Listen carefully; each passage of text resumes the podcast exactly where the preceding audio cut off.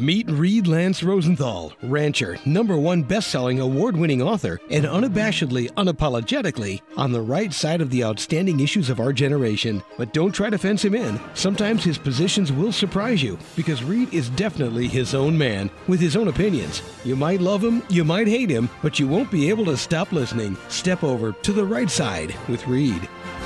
Howdy, listeners from coast to coast, the Gulf to Mexico, and around the globe. This is Reed Lance Rosenthal on the Right Side Radio. Here we go again. Oh, yes, lots of stuff going on. And I'm going to bring you today. Oh, it's part of what I brought you over a year ago when the Ukraine mess started. The history of Ukraine. You really need to know the background.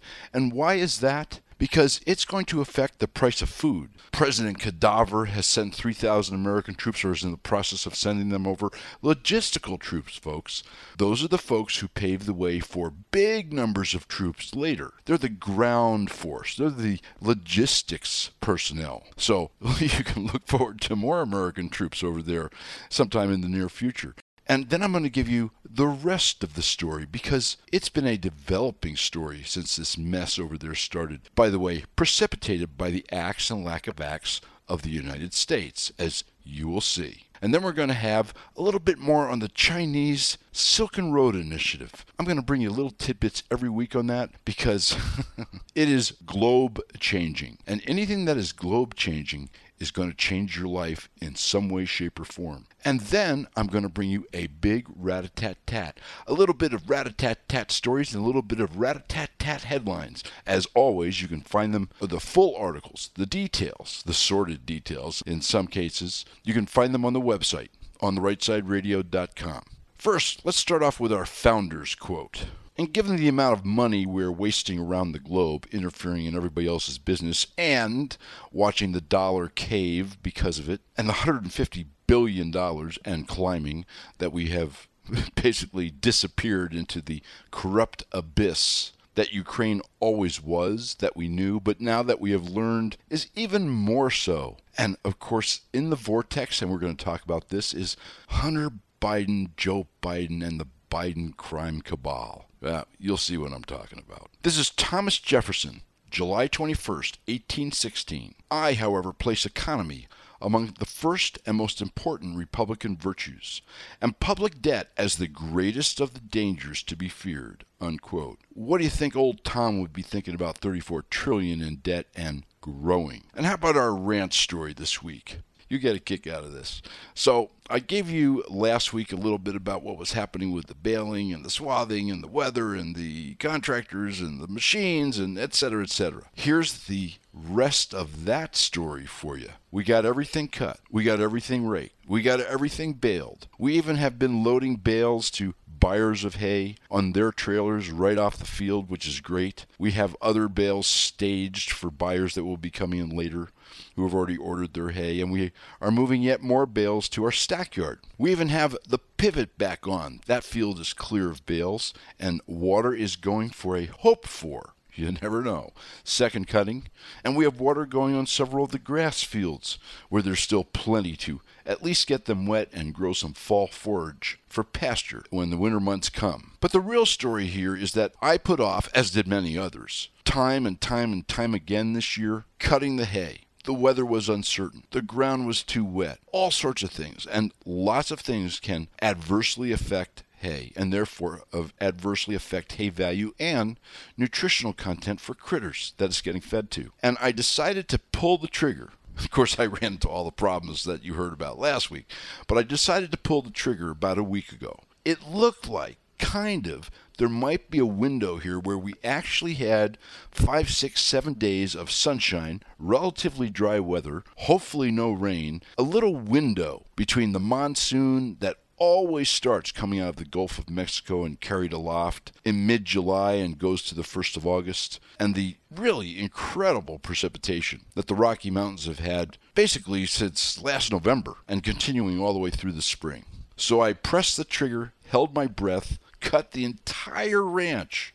I mean, I've never done that before. That is a big exposure when you have acres and acres and acres and acres of hay down, and you are at the whim of the weather and the vagaries of other folks who are going to show up, not show up, do the right thing or not do the right thing. Well, in the end, this all paid off. So I am simply going to say that the moral of this rant story is that fortune favors the bold. All right, how about a little history of Ukraine? And don't get the impression I don't think Putin is a tyrant, but calling Putin a tyrant and watching his bloodthirsty and amoral acts over there against civilians, Ukrainian civilians, is not the whole story. There is much more going on. Let's go back in history. It's always been the crossroads of East and West. Ukraine has historically swayed from one side to the other, sometimes switching sides in the middle of a big conflict. In the 900s, Kiev was actually more powerful than Russia. Russia never forgot that. Kiev was also independent for a brief time in the 1600s. Ukraine has not been independent since then until about 1991 with the fall of the Soviet Union. In 1954, Kazakhstan gave Crimea to Ukraine. In 1991, Crimea actually joined Ukraine. Sevastopol has always been a major and critical Russian naval base that is located in Crimea. That's from 1854. In 1929, a gentleman by the name of Stefan Bandera kind of raised the Nazi, the extreme Ukrainian nationalist parties, to their feet. He believed in a pure Ukrainian race. He was responsible, along with a number of others who thought like him, and through several different parties, for the extermination of 200 to 250,000 Jews and Poles in World War II. Ukraine was originally on the side of Nazi Germany. And then, when the tides turned and the Russian army began to retreat from Stalingrad, Ukraine switched sides. Except not all of Ukraine switched sides. The last of the mop up by the Russians of the holdouts, the Nazi sympathizers, was not completed until about the mid 1950s, believe it or not. In the mid 80s, several things occurred. If you remember, there was a Korean airline that was downed by a Russian fighter over Russian airspace. NATO reacted with vehemence. They had a 10 day huge military operation called Able Archer, and they used it as the context to bring Pershing nuclear tipped missiles into Europe and into the NATO alliance. You'll see this play out again, by the way, in more recent times. You know, history always repeats if you let it. In 1991, the USSR dissolved after a number of years of what was called perestroika under Gorbachev. And at that time, that's what began the corruption in Ukraine.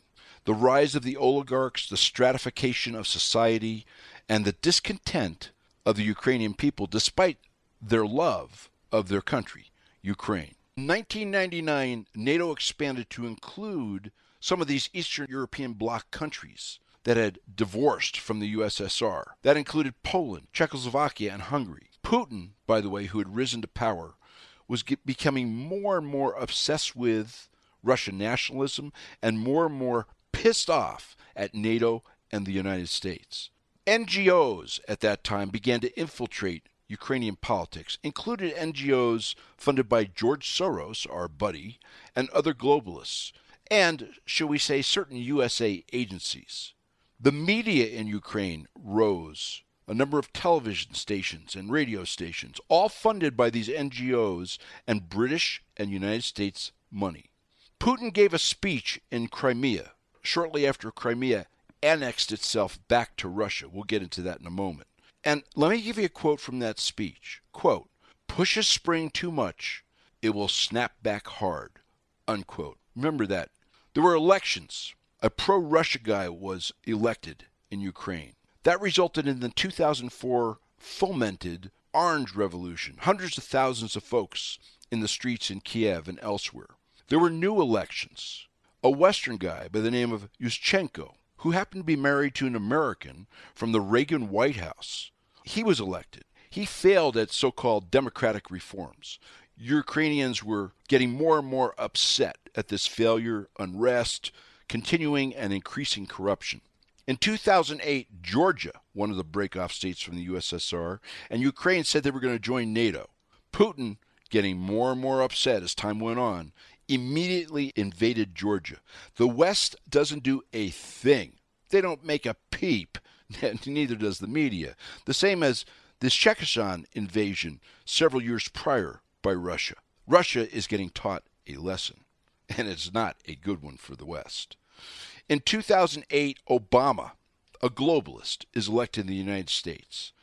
In 2012, he is thoroughly pissing off Putin once again because the CIA, through the National Alliance of Students, you'll hear that name again, is fomenting unrest in the Russian streets. Another fomented revolution. The 2014 Maidan Revolution. And in the course of this, it began really in 2013 very peacefully. It became increasingly violent. Suddenly, on February 23rd through 24th of 2014, it was carnage.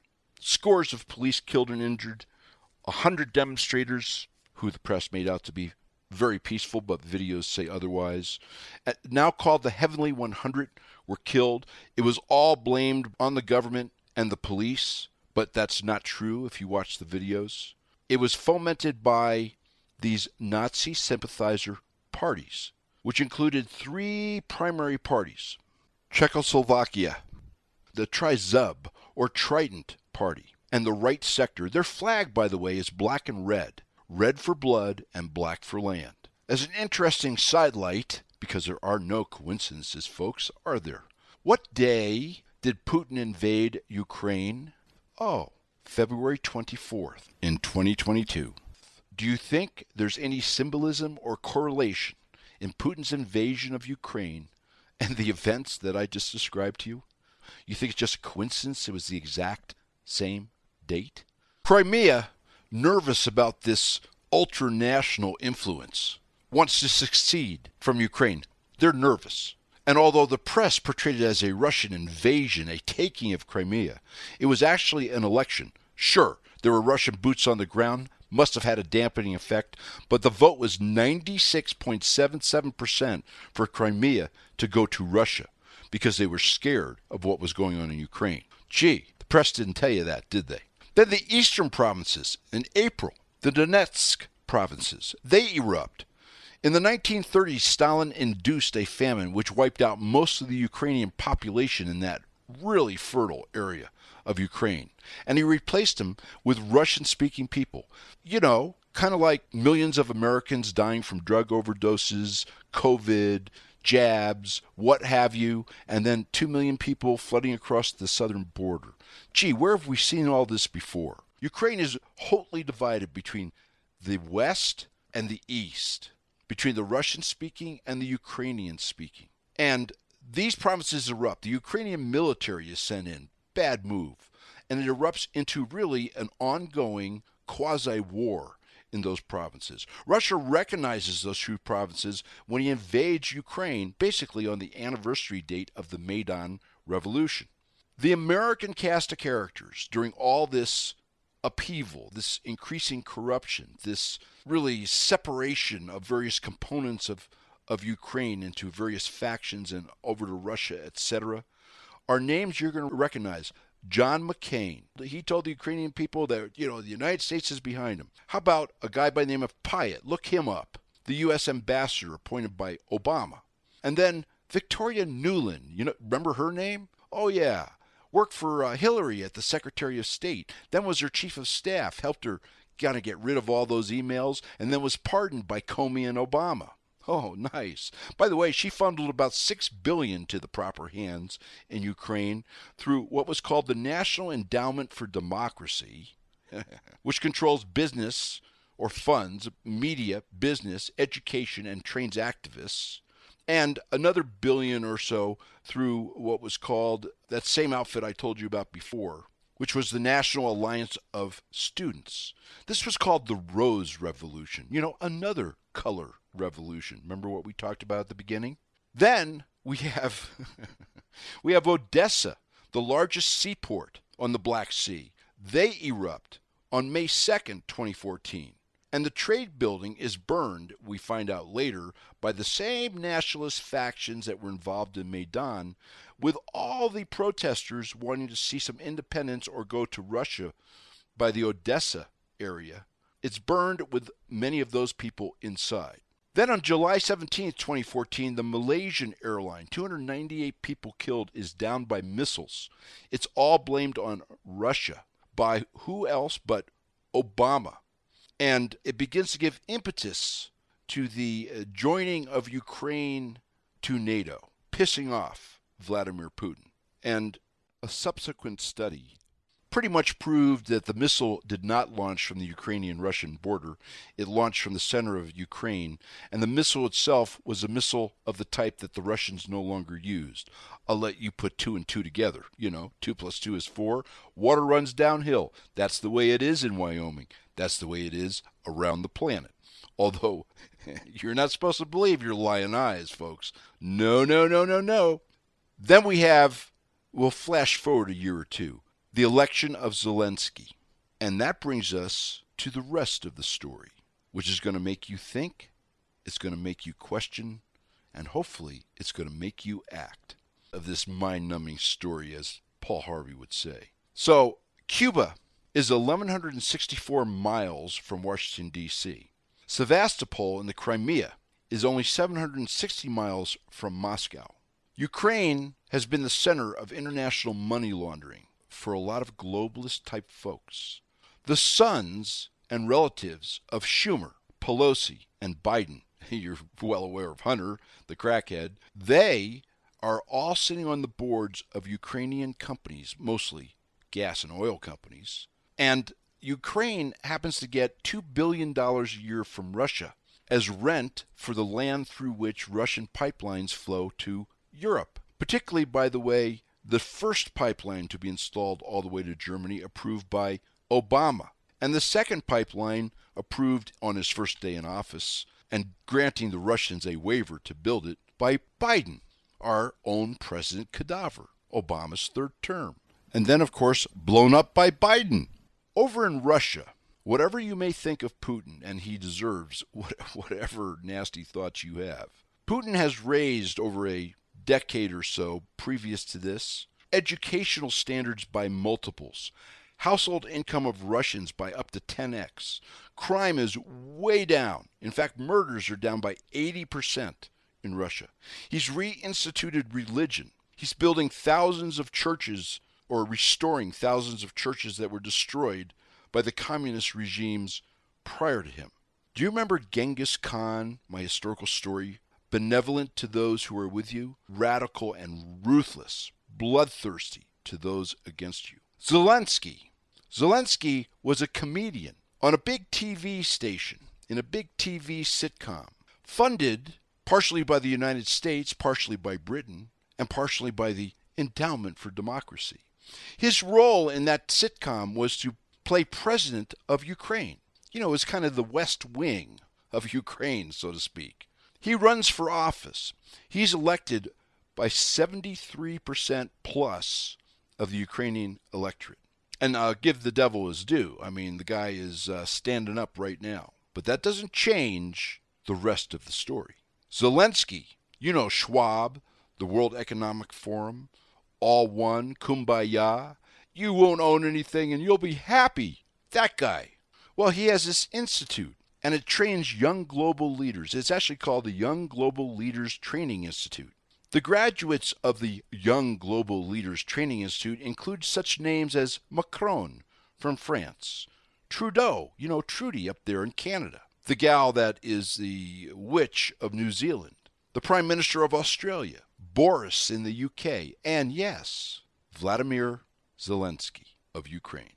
And now for the rest of the story on Ukraine. What have we learned in the year plus since I put this historical piece together for you? Number one, we've learned that Ukraine is as corrupt as it's always been. Number two, we've learned that Zelensky is a little tyrant, literally snatching young men and old men up to the age of 65 off the street to become meat in the frontline grinder that is the Ukraine Russian front. We've learned that he can tolerate no criticism, that he's not really partial to democratic elections, even though this is a fight for democracy, you know, and that if you dare speak out against his plans or him, well, you're likely to be disappeared. He developed a hit list, not only of Ukrainians, press, etc., but around the world, including Americans, that needed to be silenced at all costs. And somehow the FBI and some of the other alphabet agencies has worked with him to censor these people on Twitter and Facebook and other social media. Seems to me there's a violation of some federal laws of all different types in there, not to mention maybe the word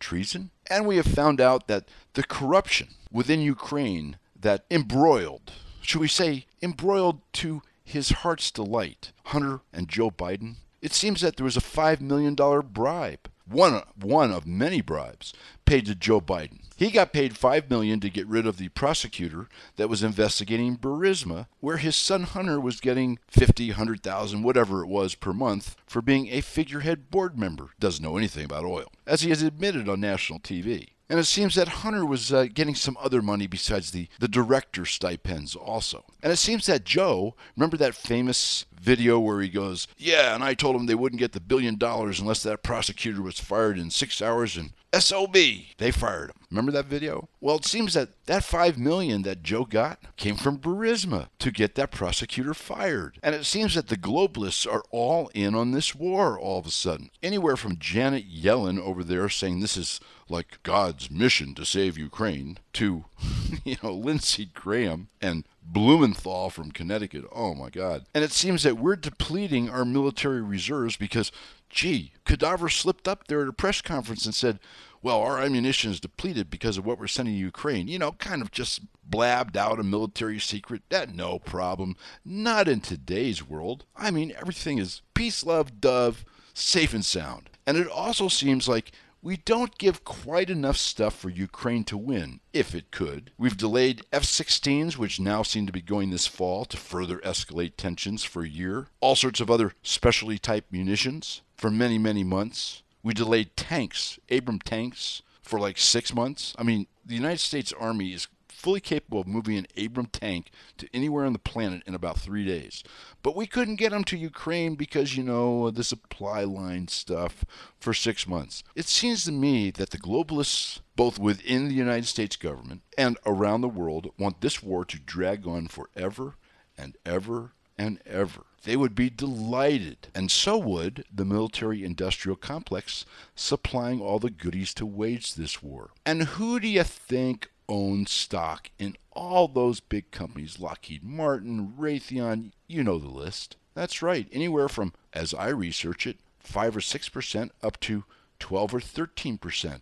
Our buddies at BlackRock. Hmm, I bet you BlackRock would like to see this war over tomorrow. What do you think? Ah, but there's more to the sordid story. The rest of this sordid story in Ukraine. So, as a little background, Turkey, a NATO country, had long resisted bringing in new NATO members, including Sweden, and Turkey had maintained pretty good relations with Russia.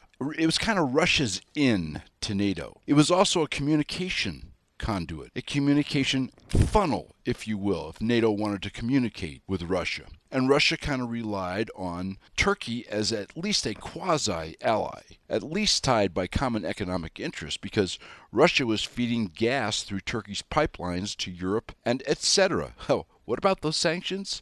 There was also Russian and Turkey military cooperation, and on several other fronts also, including shipping across sea lanes and using, using Turkish ports. And one of the things that Turkey was doing was taking all the grain that Russia had agreed on a year by year basis to supply despite sanctions, despite the war, etc. Remember, I've told you in the past, and you probably know, that Ukraine supplied, I'm giving a round number, 20% of the world's grain. Well, that's kind of done deal right now with the mess that's going on. And Russia agreed to step into the gap because most of that grain in Turkey was going to poor and developing nations who are friends of Russia and China in, oh yes, the BRICS countries and in China's Silken Road Initiative, which we're going to talk about here in a few minutes. Well, it appears that Turkey and Russia have fallen out because Turkey voted to admit Sweden to NATO. Turkey also voted to extend the NATO umbrella of protection over Ukraine.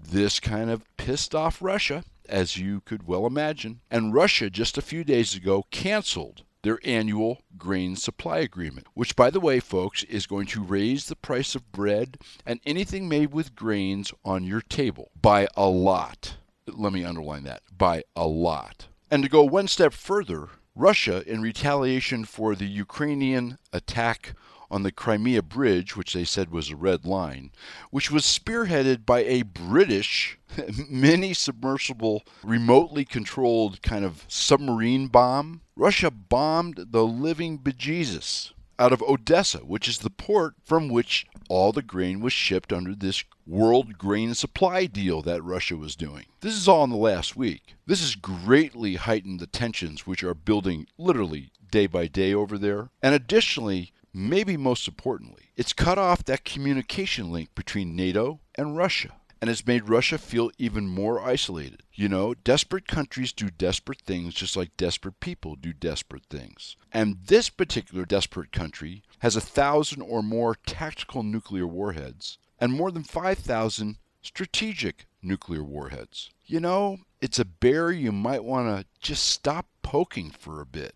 What do you think? And as a last, the rest of the story, or the rest of the sordid story in the case of Ukraine, Turkey has tried to broker Erdogan, the president who was just reelected, has tried to broker peace deals between Russia and Ukraine, only to be shot down by NATO and leading the shoot down pack. Oh, yes, President Cadaver and his great foreign policy crew, who live in the fairy tale land of America's past sole role as superpower in the global world, which is upside down, topsy turvy, and bubbling about to boil. And it ties right into Ukraine and it ties right into the BRICS and it ties right into the new currency. So let's talk some more because I'm going to bring you updates every week on China's brilliant Silk Road Initiative, which spans the globe if you've been listening to the past shows. And if you haven't, you should be, particularly the history of the Silk Road. I think it was three or four weeks ago on the rightsideradio.com. So, in addition to all the other things that China is doing that I've told you about, financially, infrastructure, the belt, which is overland infrastructure improvements, and the road, which is maritime infrastructure improvements. Let me tell you some of the other little goodies they have going just in the past 12 to 24 months. The Bangladesh, China, India, Myanmar Economic Corridor, the BCIM, which is going to run from southern China to Myanmar and it's officially classified as quote unquote closely related to the Belt and Road Initiative, unquote. Yeah, it is the Belt and Road Initiative. It is running into a slight problem, though, due to India's refusal to participate in the Belt and Road Initiative. India is a wise country over there, and they're playing it right down the middle. You know, a little bit hello to the West, and a little bit hello to China, and a little bit hello to Russia. India's pretty smart. And then we have the Brenner Base Tunnel, B R E N N E R. That's going to link, now listen to this, the upper Adriatic with southern Germany. Oh, there's our good friends in Europe again. The port of Trieste, I've told you all about that major project of the Silk Road Initiative by China. It's really the only deep water port in the central Mediterranean for container ships of what's called the seventh generation, huge container ships. It's a special target for Chinese investments. I told you quite a bit about this several weeks ago. In March 2019, the China Communications Construction Company, CCCC, signed agreements not only to promote the ports of Trieste and Genoa, but also to increase the handling capacity of those ports from 10,000, now listen to this, to 25,000 trains in Trieste. It's called the TriHub project. And there'll be a reciprocal platform to promote and handle trade between Europe and China. Oh, there's our European friends again. It also kind of strengthens by tenfold the logistics between the North Adriatic ports and Shanghai and Guangdong. And this includes a state Hungarian investment of 100 million euros for a logistics center and a European Union, there's our friends the Europeans, of 45 million euros, which they put in in 2020 and that was to develop the railway system going into this port, which is basically expanding its capacity by 150%. This whole area is called, by the way, the Blue Banana and the Golden Banana areas. You think the Chinese are serious about these folks? They're real serious. And you know, they are delighting in the fact that their main competitor in the world, the one country they have to kind of remove from superpower status to achieve their own, is the United States, who is totally unserious about everything, including the military, and we're going to talk about that in the rat a tat tat, which is coming up right now. Here we go. It seems that Evanston, Illinois, you know, our old friend reparations, it's running rampant around the country and in the halls of Congress. I've brought you these stories. Here's some more because this cancer is spreading, folks. The Wall Street Journal reported, I think it was two Mondays ago, Evanston, Illinois, is that they're going to award 140 black residents in that town $25,000 cash by the end of the year. Hmm. This is a town, by the way, of only 75,000 residents. They happen to have approved by vote, boy, we have to think about this for a moment, $10 million in reparations back then to be doled out over 10 years. According to the Evanston Round Table, the local paper, 16 of these lucky $25,000 recipients have already been chosen and have received the money. And by the way, to qualify, you have to be 18 years old and to have lived in the city between 1919 and 1969 and be black. Supposedly, this money isn't coming from the taxpayers. It's coming from marijuana and real estate transfer taxes. Last time I checked, the taxes on marijuana, if you happen to be into that stuff, and the transfer taxes on real estate come from the taxpayers. Hmm. Could they be like trying to pull the wool over our eyes? Oh, but I'm not done. There's more reparations goodies for you. You know that California Reparations Task Force that recommended 1.2 million per black resident in California? 800 billion, give or take dollars. I mean, who cares? Well, now they think that's probably not enough. So activists backing this reparations panel, they're now demanding higher payments. Listen to this. 200 million I'm, not making this up. $200 million per person. $200 million per person. And here's how they uh, justify this. There's an activist by the name of Reverend Tony Pierce. I quote, You know that the number should be equivocal to what an acre was back then. We were given 40, okay? We were given 40 acres. You know what that number is? You keep trying to talk about now, yet you research back to slavery, and you say nothing about slavery. Nothing. So the equivocal number from the 1860s for 40 acres today is $200 million for each and every African American. Unquote. By the way, this same California Reparations Task Force has now gone one step further. You'd now just get all this money and all these goodies, but you are supposed to be given priority in all renting and buying of real estate. In fact, they've demanded that a state agency be set up to have, listen to this, folks, veto power over real estate decisions by owners, quote, to lessen racial segregation, unquote. Okay. And Gavin Newsom really thinks he's he has a snowball's chance of being president? Okay, whatever. But it's not just California and Illinois, the loony bins. Um, here's more from some towns in those loony bin states. Oakland teachers, Oakland, California, went on strike. They would only return to class in exchange for a black reparations task force being set up by the city of Oakland. In doing this, they left 34,000 students without instruction for two weeks. And in the end, they struck a deal to, of course, raise their salaries and at the same time help homeless black students and create the Reparations Task Force. Aren't they just goody two shoes? That teachers' union is just the best thing since sliced bread. And of course, we know about the squad up there in Congress demanding $14 trillion. I'm not sure that would even cover that 200 million per person. That $14 trillion in federal reparations for all descendants of slaves. By the way, as a backdrop to this, put aside the reparations. According to their own estimates, uh, think about the conflict here between all these concepts. According to their own estimates, the feds are going to spend roughly $60 trillion over the next 10 years. But according to those estimates done by the feds, they're only going to get 40 trillion in tax revenue. Uh-oh, do I hear a tax increase coming? That leaves a gap, folks, of 2 trillion a year or 20 trillion total, which would bring our debt ceiling, which is a joke, to around 50 trillion dollars 10 years from now. Oh, what could possibly go wrong? And you know, part of all that debt is uh, advances and goodies for the super wealthy, super well connected, and the super donors to the Democratic Party. It's unfortunately indicative of a growing propensity to put private property of the well connected or private profit of the well connected over public expense. You know, private profit, public risk. And all you have to do is look at Silicon Valley Bank, where everybody who had over 250,000, even though that's the FDIC limit in the law, was bailed out, including some folks for 40, 50 million dollars who happened to be high-tech folks well connected to the Democratic Party, in fact, well connected to Gavin Newsom, the governor of California, and big donors to the Dems. Hmm, must have been a coincidence.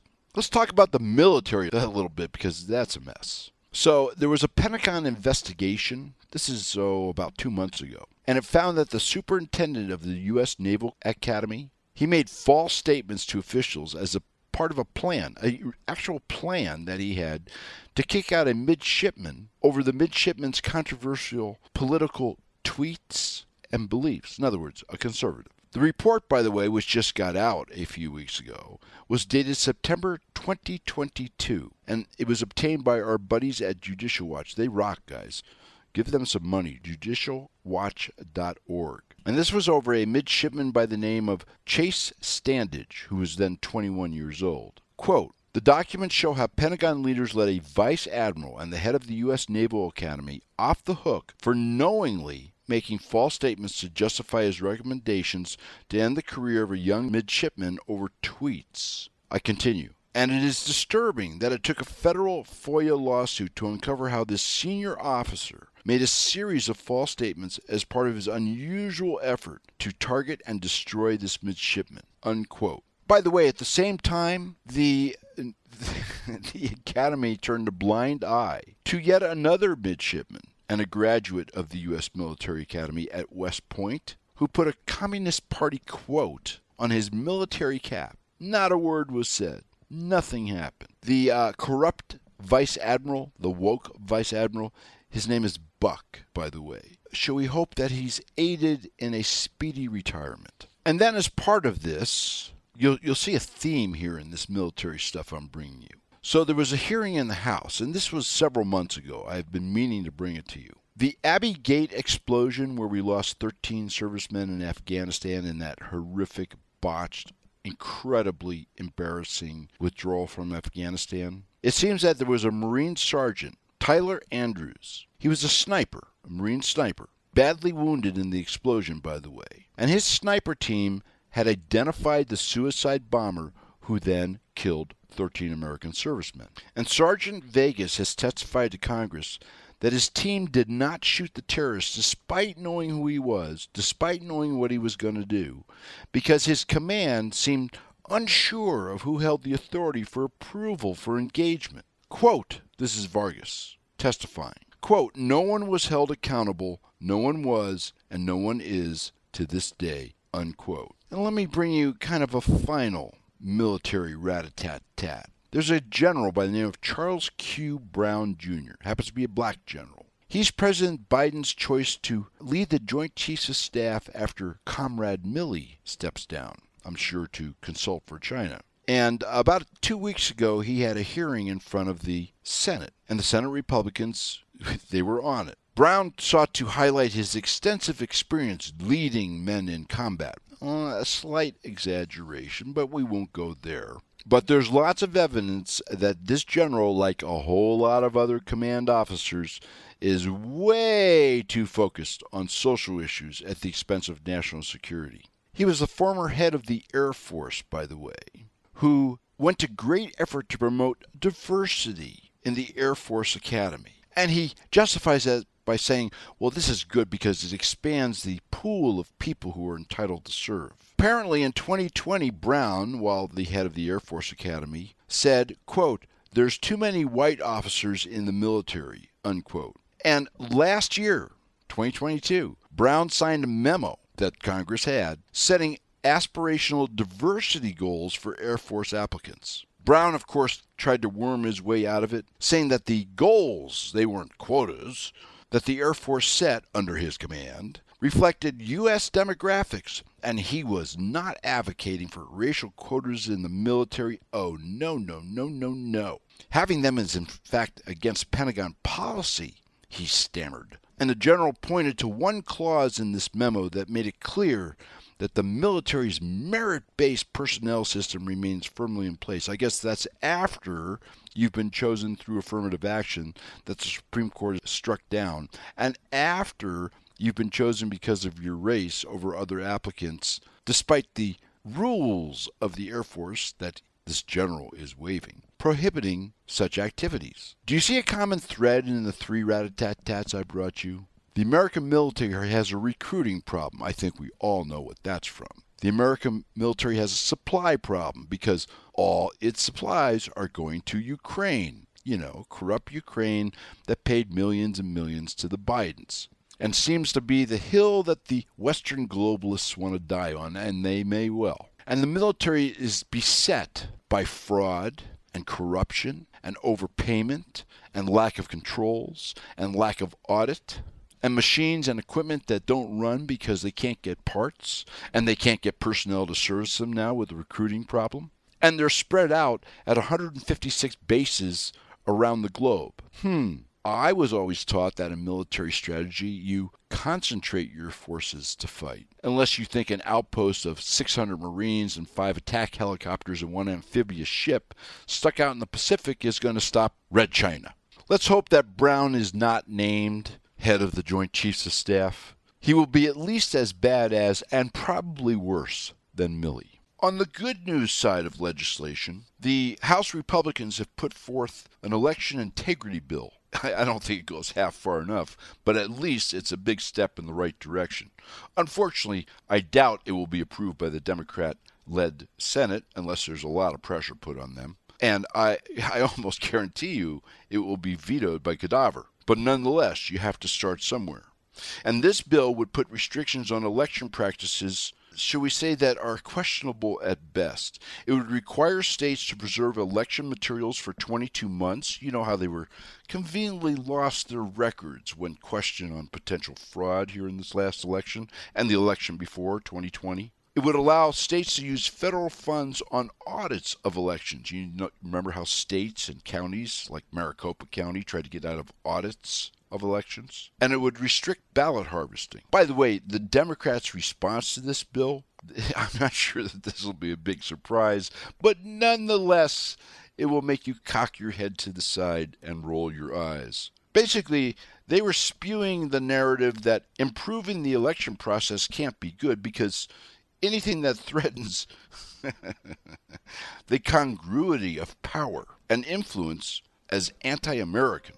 This is Reed Lance Rosenthal on the Right Side Radio. Remember, look in the mirror, repeat after me, and repeat it with conviction. I will muster, I will stand, I will not comply, I will never give in, I will never stop fighting. I will join with those in these United States and around the globe who love freedom as I do, and we will win. Oh, yes, we will. Keep the wind at your back. I'll talk to you next week.